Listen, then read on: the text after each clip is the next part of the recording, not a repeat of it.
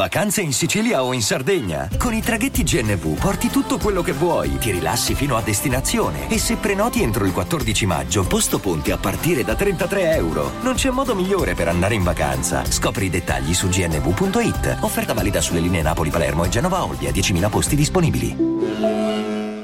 Vacanze in Sicilia o in Sardegna. Con i traghetti GNV viaggi in relax, porti tutto quello che vuoi e ottieni super vantaggi. Col nuovo programma Fedeltà MyGNV accumuli punti viaggiando, ricevi un cashback del 20% e tanti sconti a bordo. Non c'è modo più conveniente per andare in vacanza. Scopri i dettagli su gnv.it.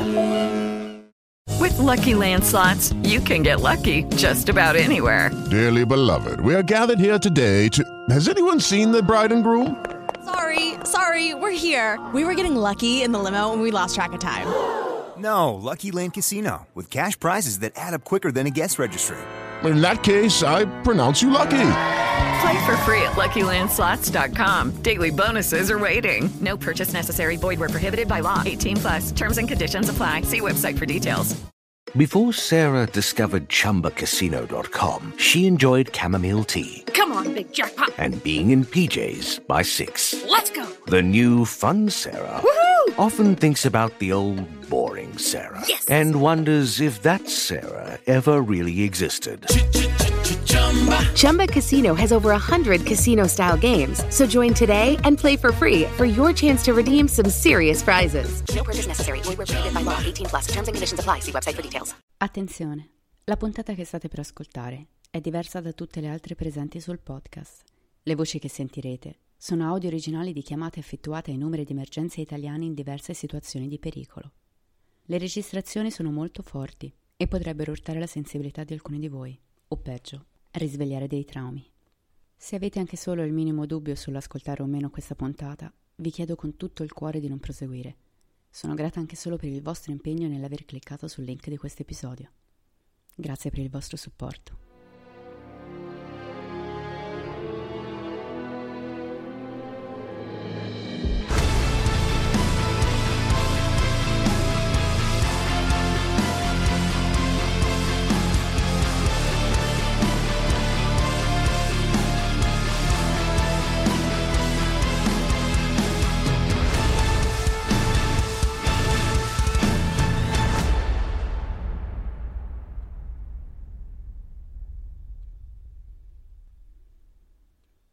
Direful Tales da sempre si occupa di crimini, misteri e fatti inspiegabili. Al termine di ogni episodio mi congedo chiedendovi di restare spaventati, ma questa volta la puntata avrà un tono molto diverso. Niente musica, niente pathos. Parleranno solo i fatti. Alcuni di voi potrebbero essere stati colpiti dagli eventi che narreremo oggi, ed è mia premura rispettare al 100% le persone e i fatti che ascolteremo. Viviamo in un mondo crudo, in un paese dove i crimini e le tragedie vengono dimenticati troppo facilmente se non hanno una risonanza mediatica rilevante. A Direful Tales vogliamo ricordare, facendolo a modo nostro. Oggi riviveremo attimi di terrore, dolore, perché è importante che certe vicende non restino solo parole su vecchi articoli di giornale e il valore della vita non sia solo una citazione banale da scrivere su Instagram. Questa è la sua durezza. E questo è perché è importante ringraziare ogni giorno di essere al mondo. È la mattina del 25 gennaio 2018. Siamo sulla ferrovia Milano-Venezia. Il treno regionale 10452 di Trenord viaggia a circa 140 km h velocità inferiore a quella massima consentita in tale tratto di linea, quando improvvisamente tre vagoni passeggeri escono dai binari. I vagoni sviati avanzano ancora per un breve tratto, finché uno di essi si piega fino a colpire in sequenza due pali della linea elettrica, facendo accartocciare e intraversare il convoglio. Le altre due carrozze restano intatte sui binari. A causa del deragliamento muoiono tre passeggeri e ne restano feriti 46. Queste sono le prime chiamate al 112. Emergenza qua, c'è il treno sta andando fuori strada, è deragliato, siamo più o meno a Pioltello e le carrozze davanti sono deragliate, il treno è spezzato a metà. Dobbiamo uscire ragazzi! Eh, è deragliato il treno 10452. Cosa? Eh. Pioltello, no, ci sono feriti. Eh, non lo sappiamo perché è crollato il tetto, io sono sulla parte esterna del treno. Su quale linea siete signore? Su quale linea di treno siete? Eh, il treno che va da Treviglio a Lambrate. No? Stiamo arrivando signore, ok? Fermate tutto, fermate il mondo. Perché se arriva giù un treno a manetta qua ci distrugge. Stiamo arrivando. Fermate, fermate Ok. i treni in arrivo. C'è qualcuno ferito? Sì, dicono che ci sia Quante persone sono ferite? Quante persone? Purtroppo c'è una persona che probabilmente è morta. Sono tre carrozze, sì, una addirittura cartocciata su un palo, lì tutta schiacciata. E Eh. lì stanno Confermate. arrivando tutti i mezzi di soccorso in codice rosso, sono già partiti da qualche minuto. Eh. Quante persone siete lì? Nessuno. Il problema è che adesso li abbiamo mandati in un posto ma sembra essere sbagliato e quindi li stiamo mandando da un'altra parte. ambulanze sono già ferme sia a Pioltello che a Segrate e stanno cercando di, di raggiungervi i soccorritori, va bene? Ok, va bene. Siamo a Varese.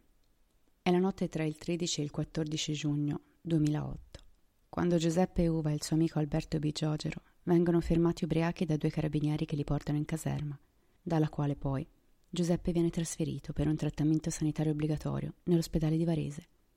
Lì muore la mattina successiva per un arresto cardiaco. Secondo la tesi dell'accusa, la morte è causata dalla costrizione fisica subita durante l'arresto e dalle successive violenze e torture subite in caserma. Il processo contro i due carabinieri che eseguono l'arresto e contro altri sei agenti di polizia ha assolto gli imputati dalle accuse di omicidio preterintenzionale e sequestro di persona. Le chiamate che state per ascoltare sono dell'amico di Giuseppe, Alberto, che chiede l'intervento di un'ambulanza, e successivamente dell'operatore del servizio sanitario alla caserma di Varese per confermare la necessità del mezzo di soccorso. Il carabiniere negherà l'emergenza dicendo che sono solo due ubriachi a cui toglieranno immediatamente il cellulare. 18? Sì, buonasera, sono Bigiogero. Posso avere una politica qui a caserma di Via Sassi, all'arma dei carabinieri? Sì, cosa succede? Eh, praticamente stanno massacrando un ragazzo. In caserma? Eh sì. Ho capito. Vabbè, adesso lo mando, eh. Carabinieri. Sì, salve, del 118. Sì? Mi hanno richiesto un'ambulanza, insomma, mi ha chiamato un signore dicendo di mandare un'ambulanza lì da voi. Me lo conferma? Ma chi è chiamato, scusi? Eh? Eh, un signore, mi ha detto che lì stanno massacrando un ragazzo e che voleva un'ambulanza. Guarda, un attimo che chiedo un attimo. Mm, mm, mm.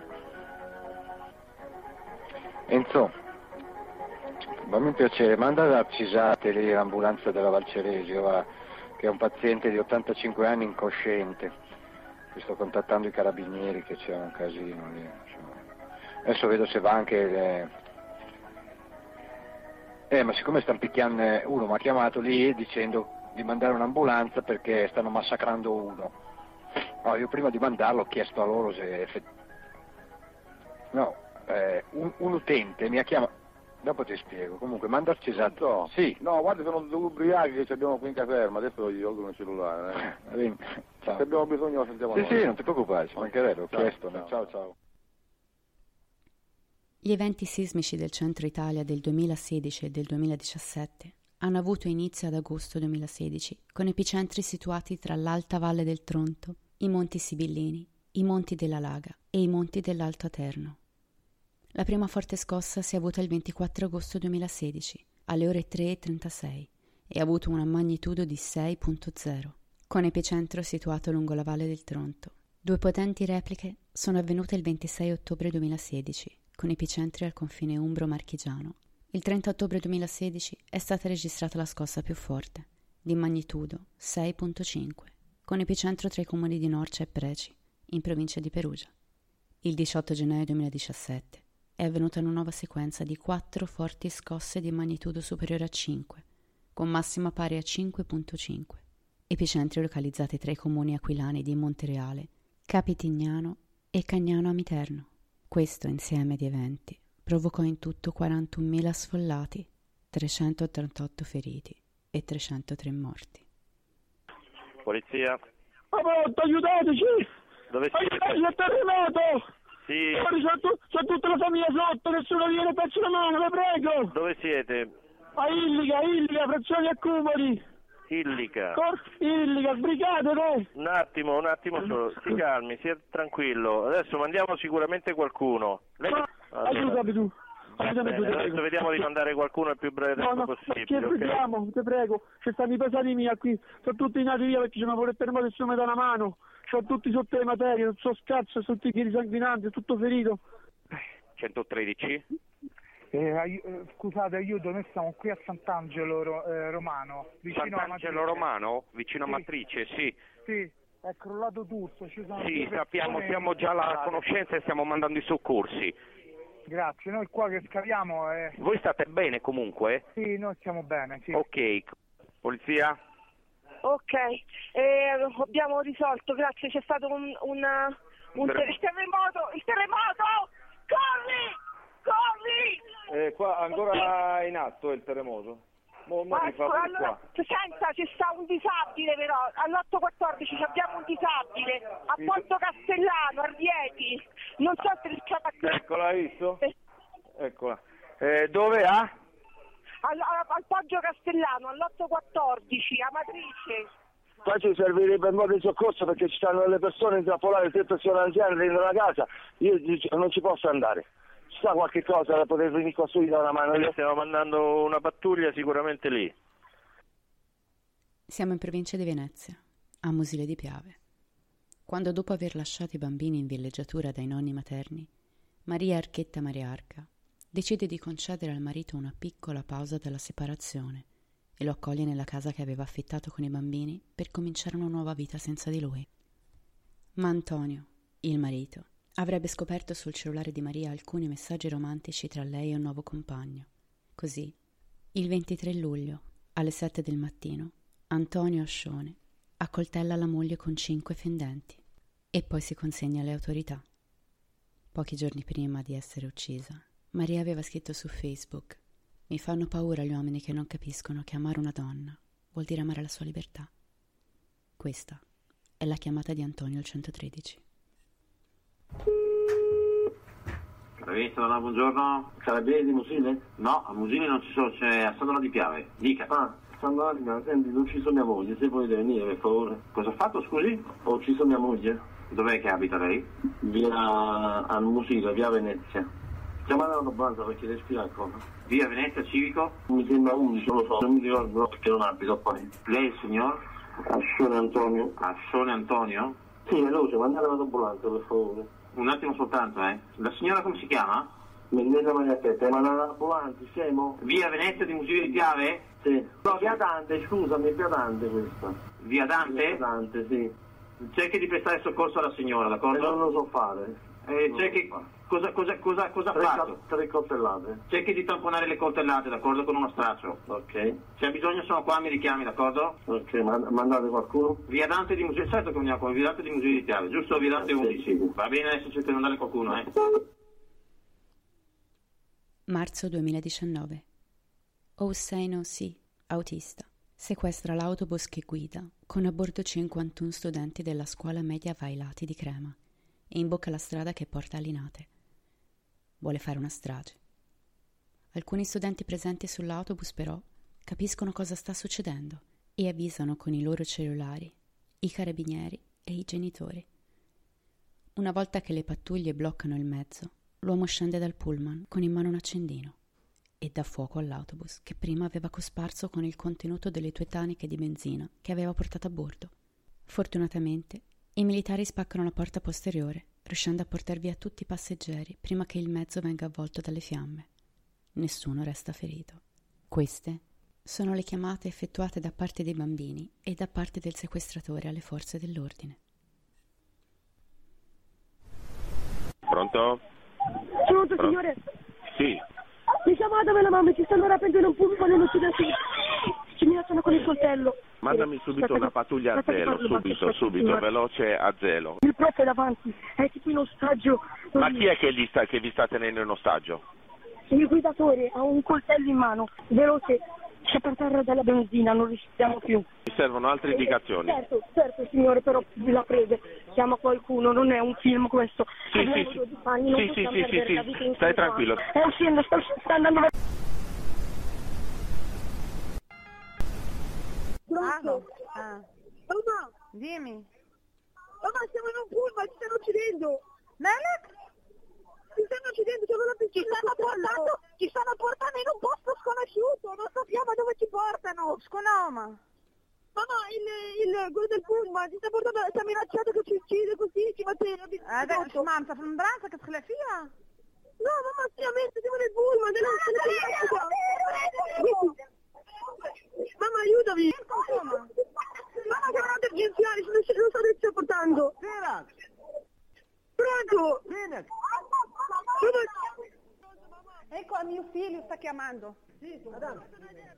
Sì, dove siete, Adem? Tutto, noi siamo, noi siamo vivi, guarda che il nostro, il nostro proprio è morto! No! È esploso tutto! Adem, ca- Siamo- Adem, calma, Adem, قول قرأ القرآن. dove siete? Adem? Siamo al ristorante dei sapori, proprio davanti!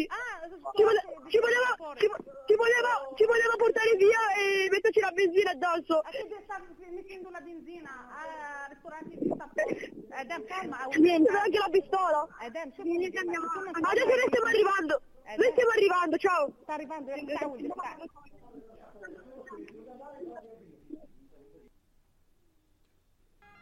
Sulla pista di Linate! Stanno andando sulla pista! Oh, non voglio vedere nessuno nell'arco di due chilometri! Ci sono solo bambini qua! E non sparare al pullman! È tutto gasolio! Ragazzi, attenzione, eh, non usate le armi, che questo qua è costato il pullman di liquido infiammabile, eh? Non sparate al pullman! Fermati! No, sparate! Arrabbiatevi, arrabbiatevi! Via! Fate abbassare i Via! bambini! Mi sente? Sì. Sono l'insegnante che c'è sul pullman. Dice all'autista che vuole andare sulla pista di Linate. Sì. Ragazzi, attenzione che questo vuole andare sulla pista di Linate, eh? Facciamo attenzione.